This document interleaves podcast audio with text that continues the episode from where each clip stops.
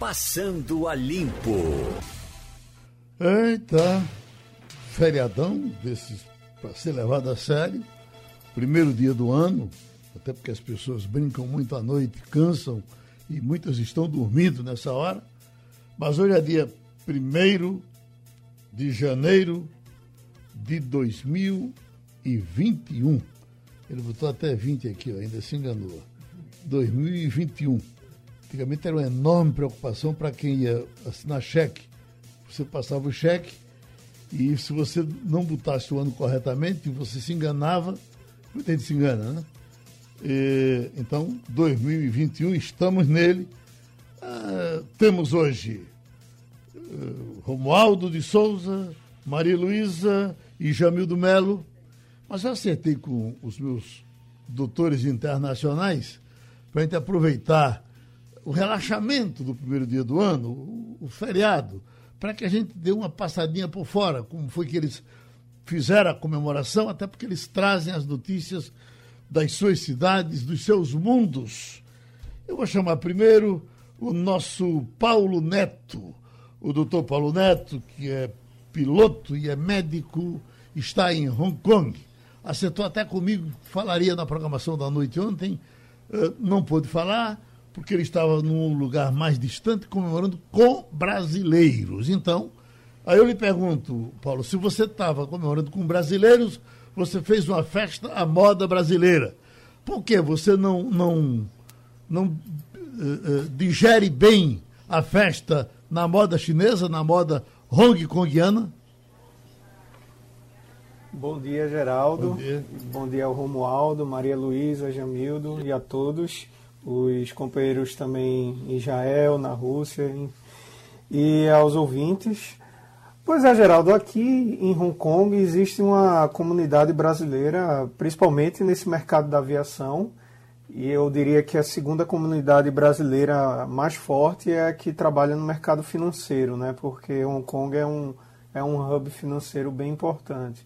Então acaba que você é, mora num condomínio que fica próximo ao aeroporto, tem muito brasileiro aqui, você cria esses laços de amizades e acaba que a gente se sente mais em casa quando a gente comemora esse tipo de data junto com pessoas do nosso nosso próprio país, né? Até porque, Geraldo, no que pese já está morando fora há quatro anos, Uhum. É, é, muito melhor numa noite assim descontraída falar português do que inglês, uhum. porque você não precisa parar para pensar de vez em quando.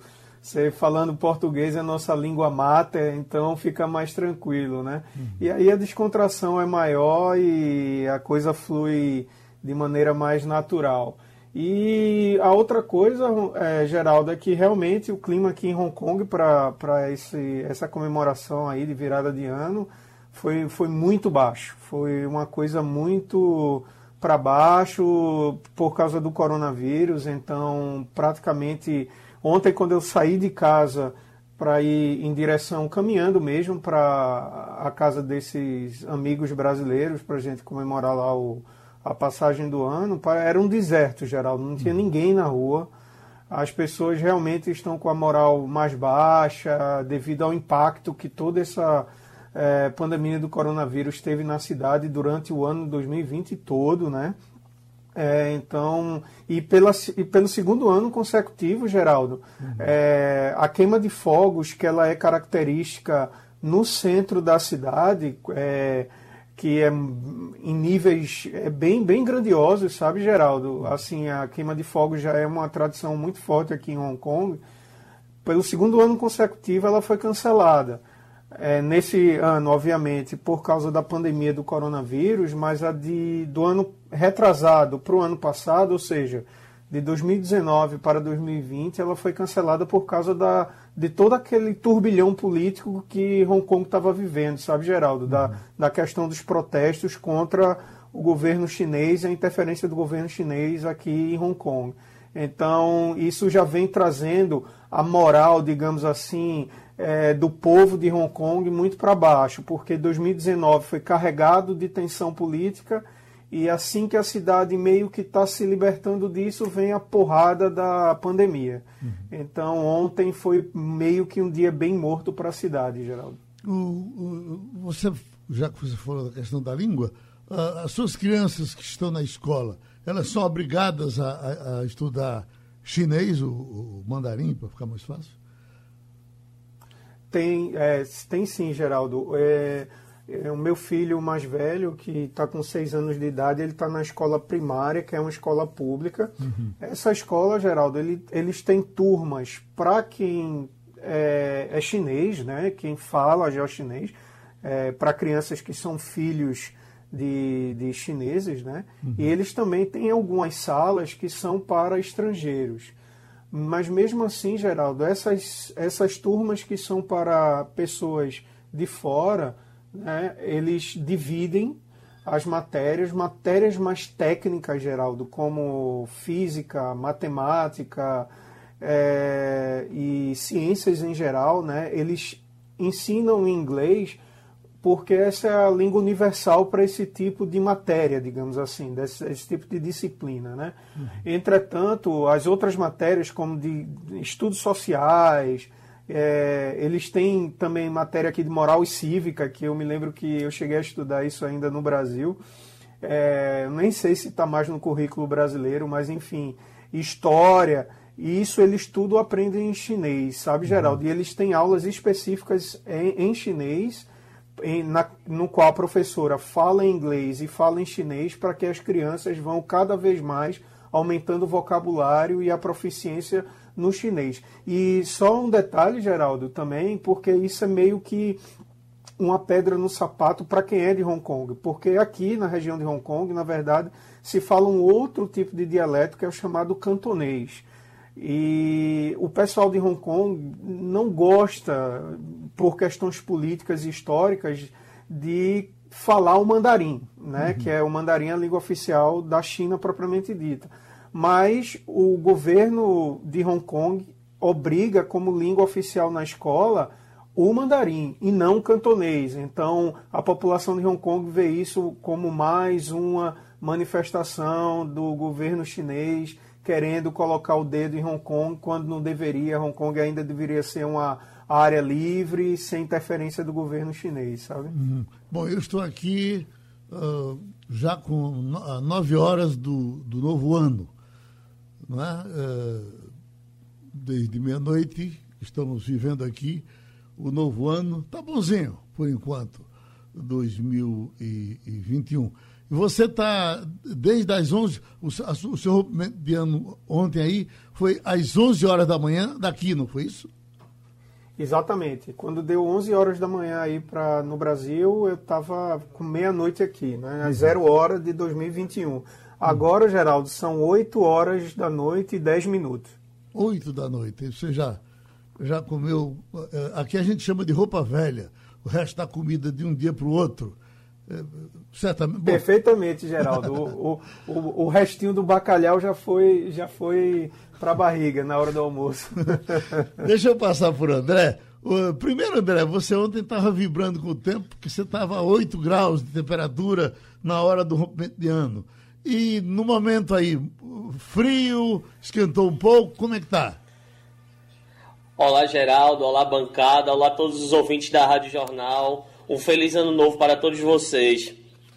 Incrivelmente, o ano novo trouxe bom tempo para a gente aqui na Rússia, no sul da Rússia, na verdade. Uhum. Hoje tivemos 16 graus positivos de temperatura. Eita. Isso é algo inédito aqui no, no inverno da Rússia. Isso é algo que nunca nós havíamos presenciado. Uhum. E então deixou todos os moradores felizes porque a gente recebeu o ano novo com a temperatura, bem dizer, de primavera. Uhum. Ô, ô, André, já que você cumprimentou as pessoas de forma tão educada, faça um favor para a gente, por gentileza. Diga assim: é, alô, povo feio do Passando a Limpo. Um abraço. em russo. Alô, povo feio do Passando a Limpo. Um abraço. Priviene Crassivlio Terminou? É só isso? É? Não, dá. Pri Privier é do Cassino D? Priviene Crassivlio é. é, isso quer dizer. Olá, pessoas feias. Deixa eu ver. Bom, ah, ah, você já me disse que o, o, o rompimento de ano aí se comemora com, com, também comida, mas são comidas diferentes, aí é mais salada, não é isso? Onde você está? Exatamente, Geraldo. É um menu um pouco diferente daquilo que nós estamos acostumados. No entanto, a gente resolveu fazer uma ceia de ano novo multicultural dado que tivemos alguns amigos de alguns países diferentes. Tivemos amigos do Iraque, tivemos amigos da Alemanha, tivemos amigos da Costa Rica. Então, cada um, a gente teve justamente a seguinte ideia de cada um fazer o prato do seu país hum. e que a gente pudesse degustar o prato de, de cada país e fazer uma ceia como multicultural, com uma ceia temática. Uhum. Ótimo. A, comida russa é gostosa? Já, já se acostumou com ela? Sim, Geraldo. É uma comida até bastante leve, mas a culinária russa atualmente, principalmente depois do, da abertura da União Soviética, vem sofrendo muita influência da culinária estrangeira. Uhum. Aqui, por exemplo, você presencia a presença muito forte da culinária árabe, da culinária americana, né, que é basicamente o fast food. É, então, por exemplo, aqui na cidade nós temos vários pontos desses de que servem o famoso shawarma, que é justamente a, aquele pão sírio enrolado com frango, verdura e diversos condimentos. Uhum. Escute, é, é, um porco que na Alemanha é, é, é, é quase. Você não tem outra coisa, é porco em todo canto. O porco também é, é muito consumido aí?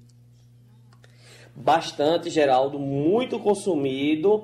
No entanto, isso mais para as pessoas de descendência eslava, uhum. porque existe também vários povos na Rússia que têm a seguinte restrição por conta que seguem a religião muçulmana. Uhum. Então essas pessoas elas não fazem consumo de carne de porco. Uhum. No entanto, as pessoas que são russas que não são desses outros povos, eles sim fazem um consumo massivo de carne de porco. É bastante fácil e até bem mais acessível do que a carne bovina, por exemplo.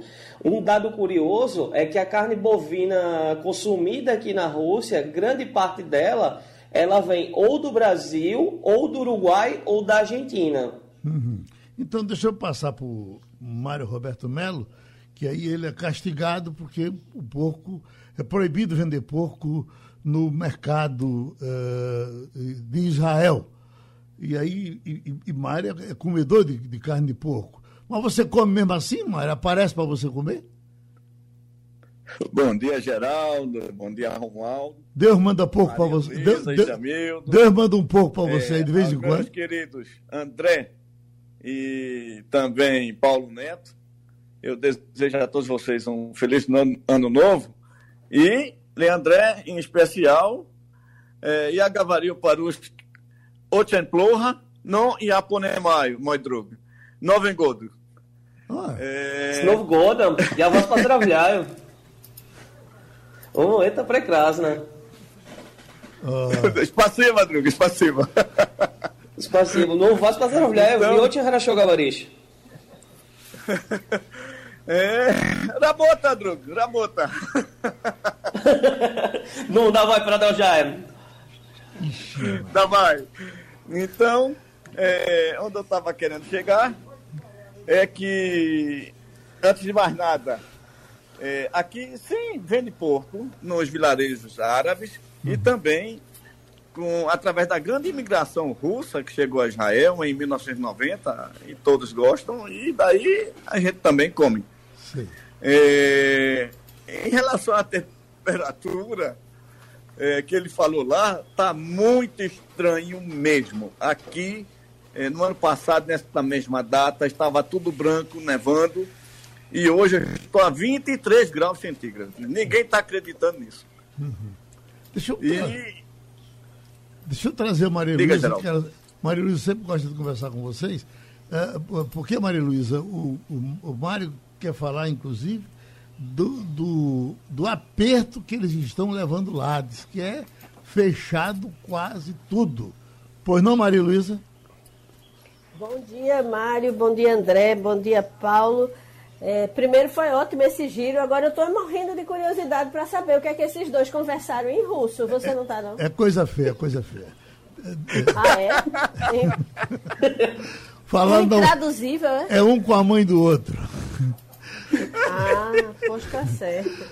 Mas além da minha curiosidade genuína, é, essa questão do inverno, que tanto o nosso amigo russo André quanto é, Mário Roberto tem trazido, é, na verdade, desde o ano passado, a Rússia já registra é, invernos muito estranhos. Né? O do ano passado foi considerado, pelo menos até o, até o registro, o mais quente que a Sibéria já teve, porque acredita-se que seja um dos efeitos do chamado, das chamadas mudanças climáticas, que alguns chamam de, de aquecimento global mas que de fato está é, tá havendo muito derretimento de gelo na região polar e isso estaria causando essa temperatura tão estranha para essa época do ano, que pelo jeito Israel também está tá vivendo. Mas a curiosidade também, além de saber o que é que vocês disseram, que eu continuo curiosa, é, como é que está a restrição aí em Israel, Mário? Porque aqui no Recife, por incrível que pareça, nós tivemos uma virada do ano de praia deserta, pouquíssimas pessoas na rua. Eu passei em casa, assim como é, toda a minha família também, minhas irmãs, cada um na sua casa. É, é a gente teve muito pouca gente aqui com a gente. É, e eu, eu imagino que aí deve estar ainda mais restrito e com mais fiscalização. Bom dia, minha querida. É verdade, é, aqui estamos vivendo um momento muito difícil, e embora, é, paralelamente, é, com uma esperança grande, porque já iniciamos a vacinação aqui para a população. Inclusive, a gente já chegou a um milhão de pessoas vacinadas, né? quer dizer, é um número espetacular. Inclusive você, né? Para uma população de 9 milhões. Então, o problema é o outro lado.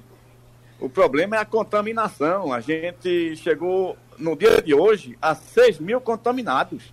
Isso é o recorde absoluto. Na primeira onda, a gente chegou a 2.500 e entrou no lockdown, porque queria já evitar a superlotação dos hospitais e conseguimos. Zeramos, pensamos que tínhamos saído disso. E em seguida veio é, o, o, a segunda onda, que foi a terrível, foi o tsunami. Essa daí é, elevou o número de 45 mil infectados da primeira onda para 249 mil. E agora, nessa terceira, já chegou a um número extraordinariamente é, grande de 427 mil o danado também é o número de mortes, que na primeira onda a gente só chegou a 245 e agora a gente já chegou a 3.340. É uma coisa absurda. Então, perguntando hoje, quantos infectados existem em Israel? Temos cerca de 45 mil. E isso é muita coisa para Israel, porque é uma, é, é uma população de 9 milhões, então é uma proporção muito grande e a esperança agora é essa vacina. E em relação ao Réveillon, é, aqui eu morri de inveja do André, do, do Paulo Neto, dizendo que fez isso e aquilo. Aqui não fez nada. Geraldo me convidou para conversar sobre isso é, por volta das 12h30 é, de hoje, ou seja, do, aos 30 minutos do primeiro dia do ano. E eu disse a ele, Geraldo, hoje foi um dia de trabalho normal aqui em Israel. Fiz o balanço da fábrica. Eu estou morto, vou dormir. E não teve nada, nem aqui na minha casa, nem em canto nenhum de Israel. Inclusive os vilarejos é, cristãos é, que comemoram é, a passagem do ano novo só puderam ficar dentro das suas casas com as respectivas famílias. Não podiam receber os parentes nem amigos próximos. Deixa eu perguntar a Paulo a situação da aviação, que ele é tão atualizado porque ele eh, está mais funcionando como professor de pilotagem eh, do que voando. Estava, não sei como é que ele está agora, mas aos poucos a gente vai sentindo um certo afrouxamento na questão do, do, dos aviões. Aqui no Brasil está bem perto da, da, da, da normalidade. E, e, e, aí permanece. Está é, se voando em quanto por cento? Em que percentual mais ou menos, é, Paulo Neto? Geraldo, a situação aqui, particularmente em Hong Kong, né, é bem complicada, né? Porque Hong Kong é, é como se você considerasse Hong Kong uma ilha, né? É, Hong Kong ela é um território à parte do território chinês, é, propriamente dito. Então, qualquer voo que sai de Hong Kong, é, Geraldo, é um voo internacional. Isso faz com que a, a, o Hong Kong fique mu muito vulnerável às condições de fronteira dos outros países. Né? Uhum. Como a maioria dos países estão com condições de entrada e saída de pessoas muito restritas por causa da, da pandemia, e a própria fronteira de Hong Kong está extremamente controlada. Só para você ter uma ideia, Geraldo, eles aumentaram a necessidade de, de quarentena aqui em Hong Kong, era 14 dias, eles agora aumentaram para 21 dias de quarentena, Geraldo. E não basta ficar 21 dias assim em casa. Por exemplo, digamos que eu tivesse ido para o Brasil, voltasse para Hong Kong e passasse pelo screening lá do aeroporto, digamos que meu teste fosse negativo, eu podia passar 21 dias em casa. Não. Qualquer pessoa que entre em Hong Kong tem que ficar 21 dias no hotel e quem desembolsa pelo valor do hotel é a própria pessoa. Então é para ninguém vir para cá mesmo, sabe, Geraldo? Então, particularmente em Hong Kong a situação não teve mudança, Geraldo. A, o número de voos está muito baixo eu diria abaixo de 25% do que seria uma situação normal, principalmente para essa época do ano, né, uma época festiva.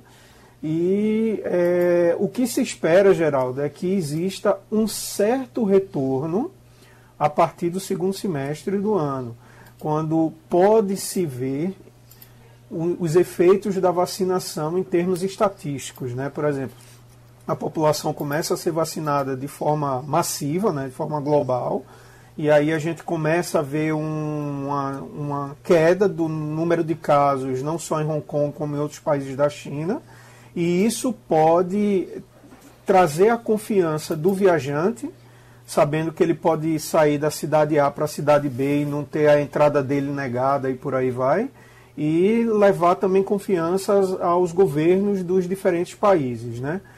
Só que é a expectativa, Geraldo. É essa a expectativa. Se é que vai acontecer ou não, ainda ninguém sabe. Agora, como você bem mencionou, essa, essa, esse retorno da aviação, Geraldo, ele vai ocorrer em, em velocidades diferentes para regiões do mundo diferentes. Basicamente, Geraldo, o que é que a gente pode esperar? Regiões do mundo onde os países têm um mercado doméstico grande, como por exemplo, Estados Unidos, que é um país de dimensões continentais, o próprio Brasil também, como você mencionou, que é um, um país imenso. A China, propriamente dita, e outros países também grandes que têm uma malha doméstica bem desenvolvida, a tendência é que a aviação retorne a níveis normais mais rapidamente do que, por exemplo, no território europeu. Porque no território europeu, no que pese a gente tem a comunidade europeia lá, mas às vezes você pode ter casos é, severos da pandemia em determinados países e em outros não, como por exemplo aconteceu agora com a Inglaterra quando se foi detectada a, essa, essa nova, novo, novo vírus, né? Uhum. essa nova cepa do vírus que originalmente saiu da Inglaterra. Então outros países europeus começaram a proibir a saída de voos da Inglaterra ou voos indo para a Inglaterra. Então, como o território europeu ele é mais retalhado, né, porque você vê uma maior quantidade de, de países em, em um, uma mesma área, então essa, essas áreas do globo onde você vê esses países menores, a tendência é que a recuperação seja mais lenta. Aqui, Geraldo, para concluir, é, se espera, nesse ano de 2021, Geraldo, que o mercado da aviação, na melhor das hipóteses, alcance 50% do volume do que seria um ano normal. Isso na melhor das hipóteses, Geraldo. Uhum. Então a situação ainda é bem complicada. Eu quero dar um. Geraldo? Oi. Pois não, André? É, eu queria pegar um ponto da, da situação que nosso amigo de Hong Kong falou, é que demonstrar que, por exemplo, a Rússia hoje vive uma situação totalmente paradoxal. Enquanto os voos internacionais para a Rússia nesse momento se encontram fechados, a aviação doméstica aqui no país se encontra aquecida de uma maneira grandiosa. Os três grandes aeroportos da cidade de Moscou, no dia de ontem, registraram um movimento recorde, justamente das pessoas que queriam viajar para as outras cidades aqui do país. Por exemplo, o aeroporto de Vnukovo, que é o aeroporto que tem os voos para a cidade de Sochi, aqui no sul da Rússia, é, registrou ontem movimento recorde porque todas as pessoas queriam vir justamente por conta do aumento da temperatura aqui em Sochi e houve até falta, por exemplo, de hotéis e de apartamentos que as pessoas alugam por temporada. Uhum. Eu, pelo que você falou, eu tenho a impressão que vocês não estão se comunicando internamente. Se vocês me autorizarem, eu passo o zap de, de, de cada um para cada um. Você, eh, aí você passa a ter o zap de Paulo Neto, o, o de Mário, acho que você também não tem ainda e eles passarão a ter o seu. Se lhe interessar. Posso passar? Sim. Lhe interessa, Pode, André? com certeza. Autorizado, Geraldo. Tô, tô liberado, Paulo? Para tá fazer liberado. isso? É, eu acho, eu acho, inclusive, você está até atrasado, Geraldo, porque pelo menos com o Paulo a gente está sempre em contato. Temos agora o cientista, professor Lucivânio Jatobá, que tem informações importantes com relação ao clima e com relação às chuvas para o ano que está se iniciando. Por essa razão, nesse primeiro dia de ano, certamente pode ser uma boa conversa com o pessoal do Passando a Limpo. Queria começar logo com o nosso Romualdo de Souza, que tem uma preocupação com o sertão, com. Ah, Romualdo ainda não? Ainda não? Então, deixe. Vamos lá, Maria Luísa? Vamos, vamos para a chuva com o doutor Luciano Jatobá? Vamos. É, é uma ótima pergunta qual é a expectativa que tem. A gente tem acompanhado, principalmente no Sul, a questão dos reservatórios. Como é que está essa perspectiva no Sul, Sudeste e aqui para o Nordeste, professor? Exatamente. Mas antes, Maria Luísa, de, de responder a sua indagação, eu queria dar o meu bom dia a todos vocês, desejar um feliz ano novo para todos, que tenhamos saúde, pelo menos. Veja, Maria Luísa, a situação atmosférica no Brasil está bastante interessante, né? Primeiro porque ela estará fortemente influenciada por um fenômeno oceânico, né, que nós todos conhecemos, que é o fenômeno Laninha. O que é a Laninha? Laninha é um resfriamento da faixa das águas equatoriais do Pacífico. E esse fenômeno influencia é, de, certa forma, negativamente sobre a região sul e parte da região sudeste. Esse é um primeiro aspecto. Um segundo, aí tem repercussões no Nordeste, é que nós estamos com as temperaturas mais elevadas no Oceano Atlântico Norte, as águas superficiais do Atlântico Norte estão mais aquecidas e isso não é algo bom para o Nordeste. Por quê? O bom para o Nordeste é que nessa época, janeiro, fevereiro e março, o Oceano Atlântico Norte esteja mais frio. Por quê? Porque estando mais frio, os chamados ventos alísios de Nordeste jogam um sistema atmosférico que provoca chuvas, inclusive chuvas fortes, na região Nordeste, particularmente Ceará, Rio Grande do Norte, Paraíba e Pernambuco. Mas, quando a temperatura do oceano está mais alta, esses alísios ficam fracos. Se, ele, se o oceano estivesse mais frio, esses alísios ficariam mais fortes e empurrariam esse sistema. Então, o que é que a gente pode assim dizer para o território brasileiro? É que nós vamos ter talvez chuvas mais ou menos abundantes na parte norte do Nordeste, porque o oceano está quente isso influencia um pouco na zona de convergência do, é, intertropical, mas que a parte central do Nordeste vai ficar talvez abaixo da média de precipitação. E o sul vai ficar com um período de seca, né, a região sul. É essa a perspectiva que se tem pode isso mudar. Se as águas oceânicas mudam o quadro térmico, tudo isso que a gente falou será modificado. Professor Lucivano Jatobá, além da nossa região pesqueira, Arco Verde, na boca do sertão, é, é, muito comum o pessoal reclamar de dia muito quente e noite muito fria. Ultimamente eu não tenho recebido reclamação de noite muito fria. Dia quente o pessoal tem falado. Noite fria não. Mudou alguma coisa nessa temperatura? Não, ali, Geraldo, é, é o seguinte, os ambientes semiáridos têm essa característica que a gente chama de fortes amplitudes térmicas diárias. É o seguinte, durante o dia há uma grande incidência de raios solares, uma forte insolação, e isso faz com que as temperaturas da baixa atmosfera fiquem mais elevadas. E ainda tem um, um, um complicador, que é a quantidade de nuvens. Muitas dessas nuvens são tangidas para o agreste pela, pelo mecanismo das brisas marinhas. Aí cria uma espécie de estufa, isso durante o dia. Mas à noite, a, o ar começa a ficar muito mais seco e essas nuvens são dissipadas. Então há uma grande perda de calor da superfície, lá de Pesqueira, lá do Sertão, do Agreste, para a atmosfera. Não é uma perda de, de, de calor, podemos assim dizer de uma forma mais simples. Aí a temperatura cai a partir de 10 horas, 11 horas da noite, né? A madrugada, aí resfria. Isso é muito comum, inclusive nos desertos. Veja bem, nos desertos, há lugares na, na, na Arábia Saudita e também no norte do Egito, em que ali nós temos temperatura geral, pasme, que chegam a máxima a 48 graus uhum. num, num, dia. 48 graus de máxima e à noite a temperatura pode despencar para 2 graus. Puxa. Veja, no deserto essa coisa ainda é mais significativa do que aqui no Agreste, mas é uma situação, eh, diríamos, dentro da normalidade, do esperado. Romualdo. Lucivânio Jatobá, muito bom dia, feliz ano novo.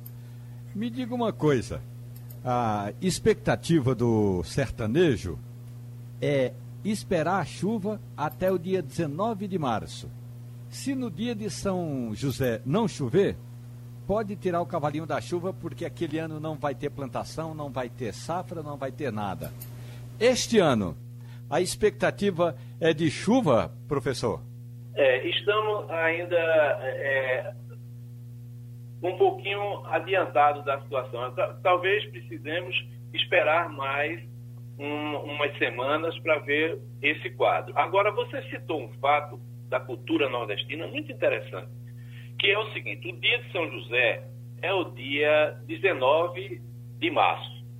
E um dia depois, nós temos o equinócio, quer dizer, é um momento em que aparentemente o Sol está sobre a linha do Equador.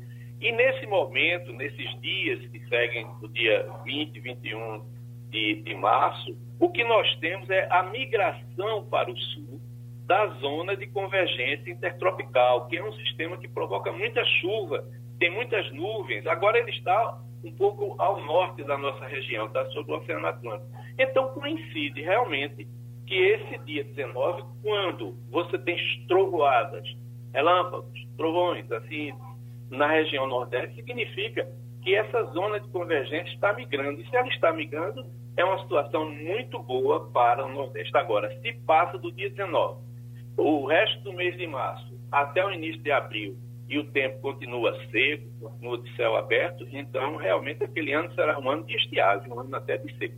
É, esse fenômeno Laninha, ele vai. Não, isso não, não, se acaba mais, não, professor? Se acaba. Se acaba. Se acaba, Geraldo se acaba. Agora ele é bom para ele é bom para o Nordeste. É? É bom. Então... O ruim é o El Ninho. Porque quando se tem o El Ninho, historicamente, climatologicamente falando, quando, quando há o fenômeno El Ninho, há seca no Nordeste e muita chuva no Sudeste e no Sul. Já quando tem Laninha, ocorre o contrário. Uhum. Nós temos uma época de mais chuvas no Nordeste e de seca no impacto do Sudeste e Sul. Só que esse ano o complicador, na nossa opinião, são as temperaturas do Oceano Atlântico, porque Laninha está lá no Pacífico, mas o Atlântico está com a situação de anomalias térmicas positivas no norte. Isso não é nada bom. Se fosse do sul, seria ótimo para o Nordeste. Íamos ter muita chuva. Mas está cedo ainda. Pronto, o professor Luciano Jatobá trabalhou com a gente no dia do ano. Jamildo Melo, hoje é um dia efervescente na política de Pernambuco, com o pessoal tomando posse. A agenda está pesada para hoje? Exatamente, Geraldo. Bom dia, ouvintes. Bom dia, colegas de bancada.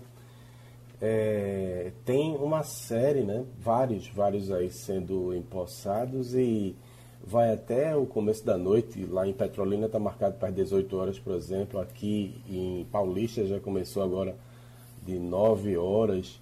Mas com certeza a mais esperada, a mais aguardada é a posse de João Campos, por ser a capital, agora de 15 da tarde, em uma cerimônia completamente diferente, porque você vai ter distanciamento, você vai ter pouca gente participando, diferente do que acontecia nos anos passados, né, que o, o sujeito quase que levava papagaio, gato, cachorro para poder entrar na foto, mas dessa vez com muito distanciamento, com muita regra para evitar contaminação, mas muita expectativa em relação ao discurso. Ele é um pouco que antecipa o que pode vir a falar, deu uma entrevista para mim, para Igor aqui, representando o Sistema Jornal do Comércio, está hoje nas páginas do jornal, falando sobre é, o que planeja fazer nos próximos anos e reafirma esse compromisso de um pacote de ajuste fiscal agora em janeiro para adequar receita e despesa e dizer ele que vai economizar milhões. Uhum. Eh, Maria Luísa, já estamos com o professor Jones Albuquerque, que certamente está muito preocupado com as aglomerações. E aí você conversa com ele, Maria? Bom dia, professor Jones. Feliz ano novo. A gente ontem ouviu a, a infectologista Margarete Dalcomo, que fez alertas muito importantes, é, mas me surpreendeu que aparentemente o recifense aderiu ao Fique em Casa. E, de fato, você teve um Réveillon bem diferente, aonde você não viu as pessoas concentradas na rua. É, de fato, estava muito tranquilo. Isso, de alguma forma, é, deixou o senhor menos pessimista com relação ao que pode acontecer com os números da pandemia? Sim, bom, bom dia, feliz ano novo a todos. Sim, fiquei muito contente, muito contente de ver que a nossa população está é, tá começando a aprender a viver num regime desses, porque a gente vai ter que aprender isso aqui para frente. Não é Covid que vai. Covid está ensinando a gente. E eu fiquei realmente muito feliz de ver imagens de, na TV de locais que antes, em épocas dessa, eram muito aglomeradas de pessoas, com praticamente vazias, com a iniciativa global é global, que eu digo é, do município, com é, agentes da CTTU, policiais militares, etc., é, inibindo ou desencorajando os indivíduos a irem para esses ambientes. Fiquei muito feliz mesmo. Isso é um bom cenário e eu espero, sim, que com isso os números entrem em regime de controle, né? Porque, como a gente estava vindo é, isso não é bom, não. Agora, professor, parece ter sido uma situação muito específica do pernambucano, do recifense, porque no resto do Brasil também vimos diversas imagens, em muitos lugares o pessoal passou da conta. A, a própria professora Dalcomo, ela nos dizia ontem que está esperando o pior janeiro de todos os tempos, o pior janeiro das nossas vidas. Essa expectativa dela é sua também? Infelizmente, Geraldo, feliz ano novo. Infelizmente, é... sim, porque o cenário mundial, se a gente observar hoje, tem uma notícia no jornal The Guardian, que é o hospital onde eu trabalhei lá um ano e meio. O hospital é o University College of London, o hospital da Universidade Principal de Londres, hoje abriu leitos e, e uma unidade, uma unidade inteirinha só para Covid. Então, se eles estão fazendo nesse sentido, que é o Reino Unido, é muito mais rico que a gente, a gente aqui é, deveria ou vai passar por um cenário parecido. E isso é que nos deixa, e provavelmente a frase da da minha colega. Esse que é o grande preocupação nossa, Geraldo. Uhum. E o, o, comportamento exemplar, vou usar essa palavra aqui, exemplar do Recife, é, que, que ele se espalhe nos demais municípios do estado e, se tudo corresse bem, no Brasil, porque realmente teve locais que não deixou nada, não deixou nenhum epidemiologista contente. Uhum. Romualdo de Souza. Professor Jones, muito bom dia, feliz ano novo para o senhor. Esse desencorajamento da polícia ou da ação do Estado na cidade do Recife, e que não funcionou em alguns estados, mostra que é preciso também que haja um trabalho coordenado do combate à infecção da pandemia, mas que o Estado também precisa fazer alguma coisa. Se no passado, passado bem recente, professor, as campanhas eleitorais foram um antro, usando uma palavra pernambucana, um antro de gente aglomerada, depois as comemorações do resultado das eleições também foi de grandes comemorações. Agora eu tenho acompanhado algumas postes que já aconteceram no Brasil hoje pela manhã e a recomendação das legendas é de que menos aglomeração devem ocorrer agora durante a posse. Ou seja, ou a gente toma um jeito, ou então a gente vai perder muito mais gente ainda, professor, porque vendo os números ontem do Ministério da Saúde, ontem, professor, chegamos a mais de mil é, é, mortes em 20, nas últimas 24 horas, quer dizer, não houve arrefecimento da infecção de jeito nenhum, professor Jones. Exatamente, Amado, você está corretíssimo. Se a gente tivesse uma ação integrada, como ontem a gente viu com o CTTU, Polícia Militar, etc., desencorajando movimentos, é, a gente poderia sim ter uma reversão nesses números que você percebeu muito bem. Hoje acabou de sair aqui o nosso boletim é, diário, que sai nas primeiras horas da manhã, e o resultado que está aqui não é nada animador, apesar que a gente sabe que o boletim olha três, cinco dias atrás. São fatos, por causa dos exames, etc. Mas o resultado que está aqui não é nada animador. E como você falou aí muito bem, durante as eleições e os comícios, hoje tem vários prefeitos do Brasil tomando posse de dentro de hospitais, né? Isso representa muito bem o que você falou. A gente está aprendendo a duras penas, modo. Eu espero sim que os antros, como você usou a palavra pernambucana, obrigado pelo, pelo termo, é, que eles se diminuam com o tempo, que a gente realmente aprenda a respeitar o nosso próximo e a vida do nosso próximo, que essa é a nossa grande busca, né? Já que esses números estão aí com o senhor, o senhor poderia falar um pouquinho deles? Os acabam de sair? Claro, claro, Geraldo. Uhum. A gente está aqui com o boletim. É, o Pernambuco, né? A gente vai aqui olhar aqui o dado de Pernambuco, porque o boletim tem é, em várias páginas. É, vamos olhar para o Brasil, por exemplo. O Brasil, a gente está aqui há 15, 16 dias do nosso pior cenário que a gente teve, ao nosso gráfico de risco. Está aqui, ou seja, a gente está caminhando. Daí essa é, projeção é, pessimista aí de, de vários especialistas. As médias móveis nossas aqui da região de, de Pernambuco, da, na região metropolitana e no interior, continuam em ascensão, é, tanto no número de casos quanto no número de óbitos. Isso nos deixa bastante preocupados. É, o nossa relação de risco Pernambuco. A gente está a um dia, veja o que eu estou dizendo aqui, a gente está a um dia do nosso pior dia da história toda, desde 2020, da história toda. Então, de infecção, o risco de infecção. Então, isso, isso deixa a gente num extremo estado de alerta. Aqueles cinco municípios, não sei se você se lembra, Geraldo, que a gente deu um lock no começo, uhum. tentando segurar a expansão da pandemia, todos eles estão em risco vermelho, alto. Recife, Olinda, Camaragibe, São Lourenço da Mata e Saboatão dos Guararapes. Paulista, Cabo Santo Agostinho, Vitória de Santo Antão, Ipojuca e Igaraçu também em risco alto. O Cabo Santo Agostinho tem um risco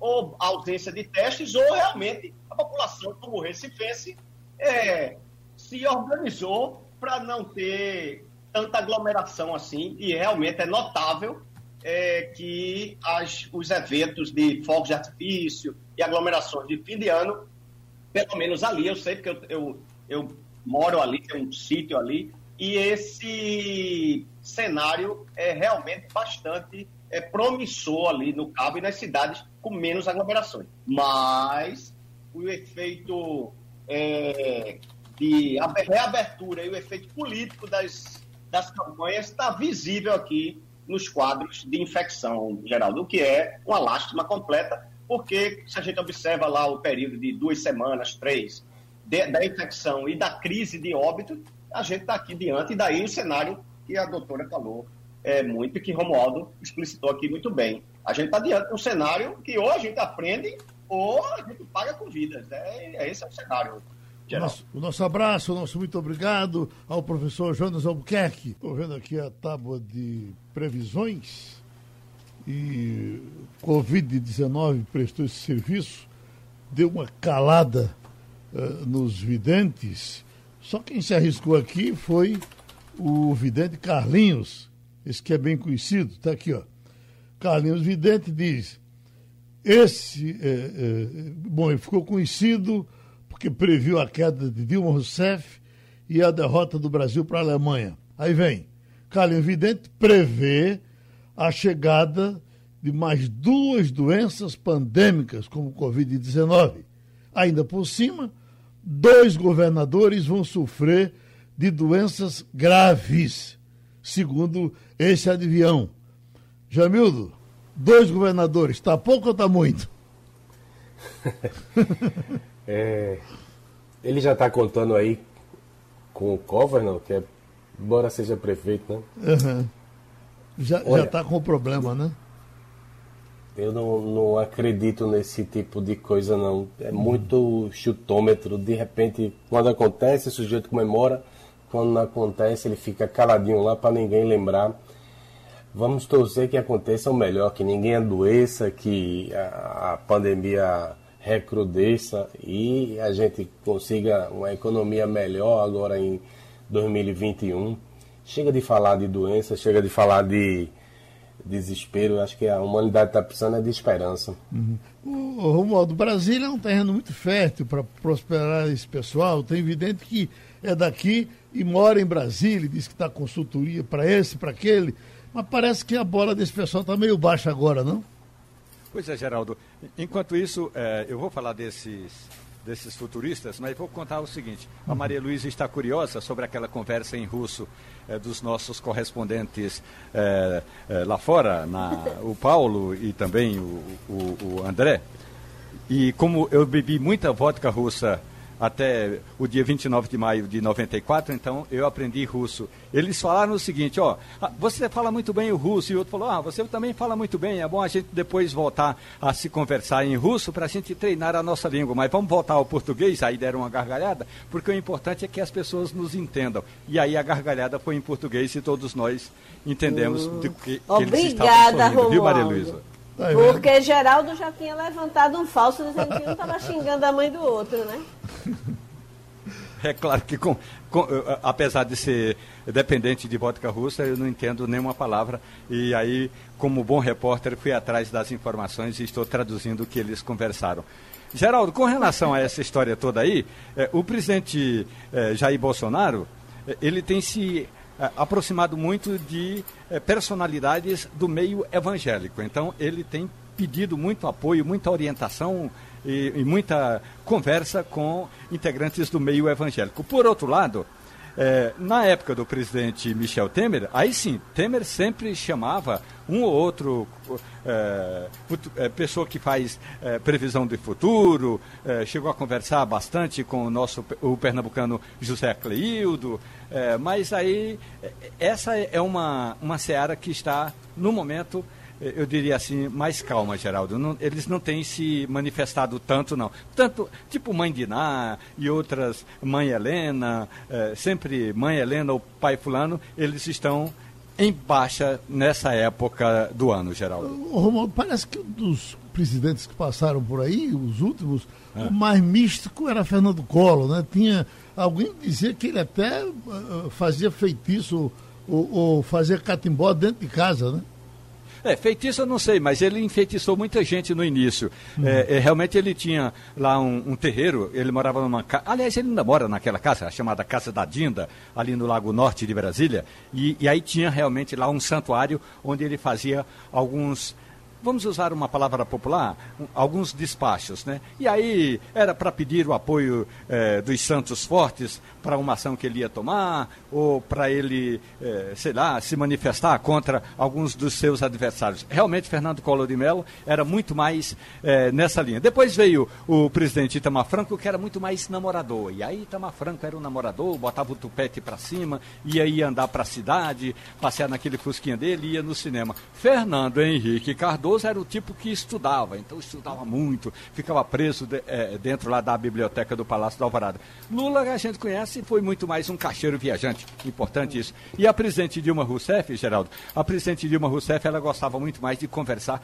com duas ou três pessoas com quem ela se reunia sempre, inclusive uh, um que foi ministro uh, da Previdência, uh, Vargas, então, uhum. e que andava, com quem andava muito na motocicleta dele. Então, a presidente Dilma Rousseff era esse tipo de presidente, Geraldo.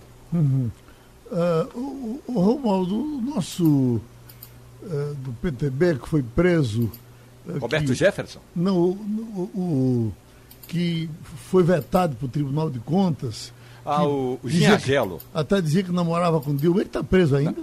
Na verdade, ele não namorava, não. Ele queria namorar, Geraldo. Uhum. Aliás, ele alugou uma casa perto da casa em que morava Dilma Rousseff. Uhum. Dilma Rousseff, como ministra da Casa Civil, alugou uma casa ali pertinho da casa do presidente da Câmara e do presidente do Senado, que é uma região chamada de na Península dos Ministros, porque no passado muitos ministros moravam ali. Então o Ginhagelo alugou uma casa ali, ele é do ramo é, de, é, de aluguel de, de, residências, então foi morar ali e todo dia ele ficava diz, é, olhando no portão. Quando Dilma saía para passear, ele botava os tênis e saía para passear também. Deu em cima de Dilma, mas Dilma não quis nada com ele não. Pois bem, o, o Ginhagelo foi preso, foi, está solto, mas continua, passou um tempo em prisão domiciliar e não pode se candidatar, então está eh, vivendo do que ganhou como é, alugador de casas por aqui. Ele ganhou muito dinheiro como nessa área de imobiliária, Geraldo.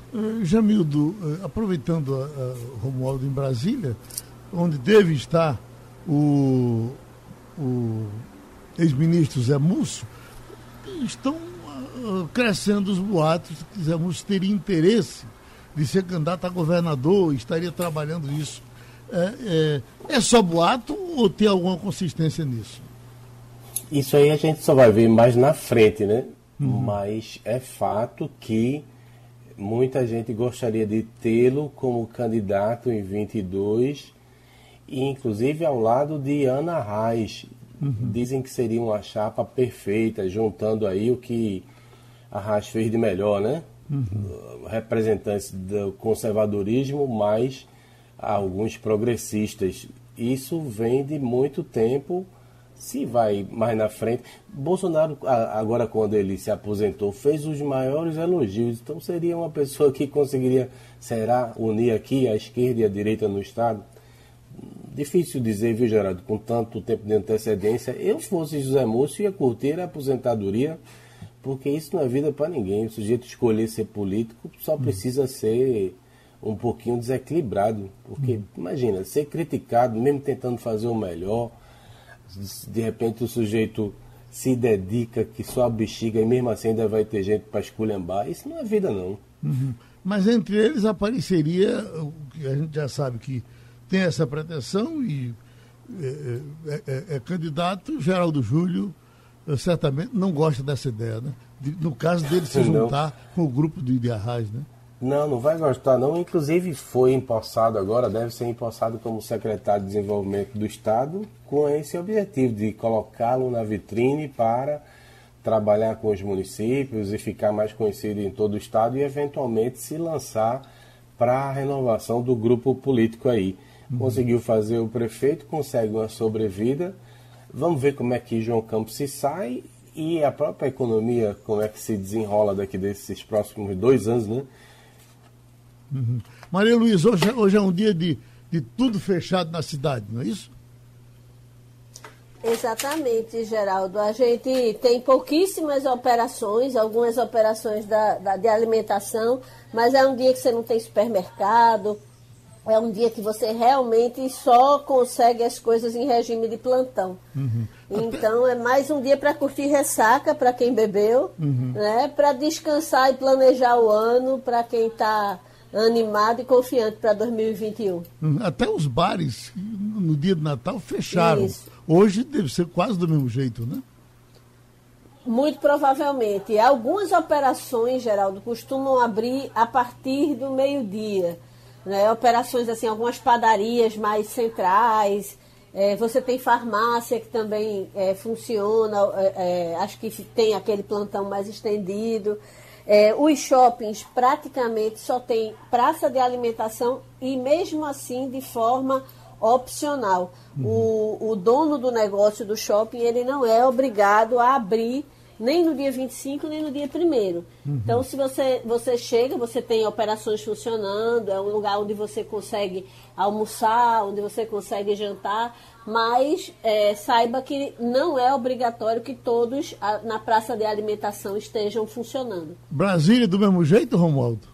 Do mesmo jeito, Geraldo. Aliás, por aqui, ontem as festividades todas foram assim muito mais domésticas. Não teve, eh, não, não teve polícia na rua, nem inibindo, nem pedindo para as pessoas eh, não fazerem essas manifestações todas. Mas em compensação, Geraldo, eh, quem fez festa em casa, fez festa em casa. Eu estou acompanhando aqui, teve alguns vizinhos meus aqui que fizeram um, um festança, viu? Uhum. Não sei quantas pessoas tem ou, ou, tinham nessas festas, mas foram muito mais festas domésticas e aqui está tudo fechado. Então eu já me preveni logo. Ontem já passei na padaria, comprei pão para, para os dois dias, tem café para tomar café o dia todo. Uh, a mulher vai tomar o champanhe dela durante o dia, já está na geladeira. E eu vou aqui uh, preparar um salmão, porque o meu meu filho vem comer um salmão na minha casa hoje, sal, salmão ao molho de maracujá, Geraldo. Você está convidado. Ótimo. Você e todos nós. Certo. Escute, uh, o jogo na Mega Sena, Romualdo?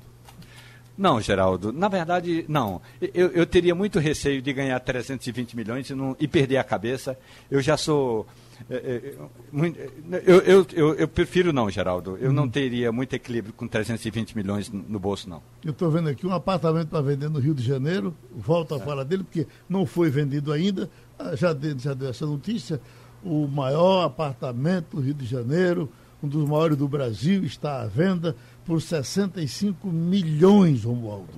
É... Pois é, tem um, 65 milhões Sim. é praticamente o preço do apartamento de um ex-ministro, é, é, que foi ministro da Previdência no governo de Itamar Franco, eh, desculpe, no, no governo de, de, Sarney, e que Tom Jobim gostava de frequentar. Que, é, tem até uma música que fala assim, Rua Nascimento e Silva, 107. Uhum. Então, esse apartamento é um apartamento que está aí em torno de 50 milhões de reais, está à venda, Geraldo. Em Brasília? Tem aí autógrafo de Tom Jobim, uhum. de, do pessoal da Bossa Nova todo, do João Gilberto. Realmente vale a pena. 50 milhões vale a pena. Esse é no Rio de Janeiro também? No Rio de Janeiro, no uhum. Rio de uhum. Janeiro. Então, esse 65 milhões que pertenceu à família Guile.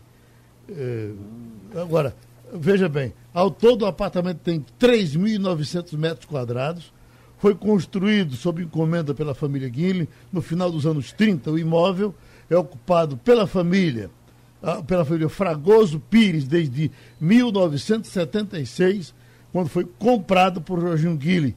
Na época, os Guinle estavam em declínio financeiro. Então aí tem esse, esse patrimônio de 65 milhões de reais para. Acho que o cara chegar com 64, eles vendem. Tá certo? Abração dos amigos e terminou Passando a Limpo. Passando a Limpo.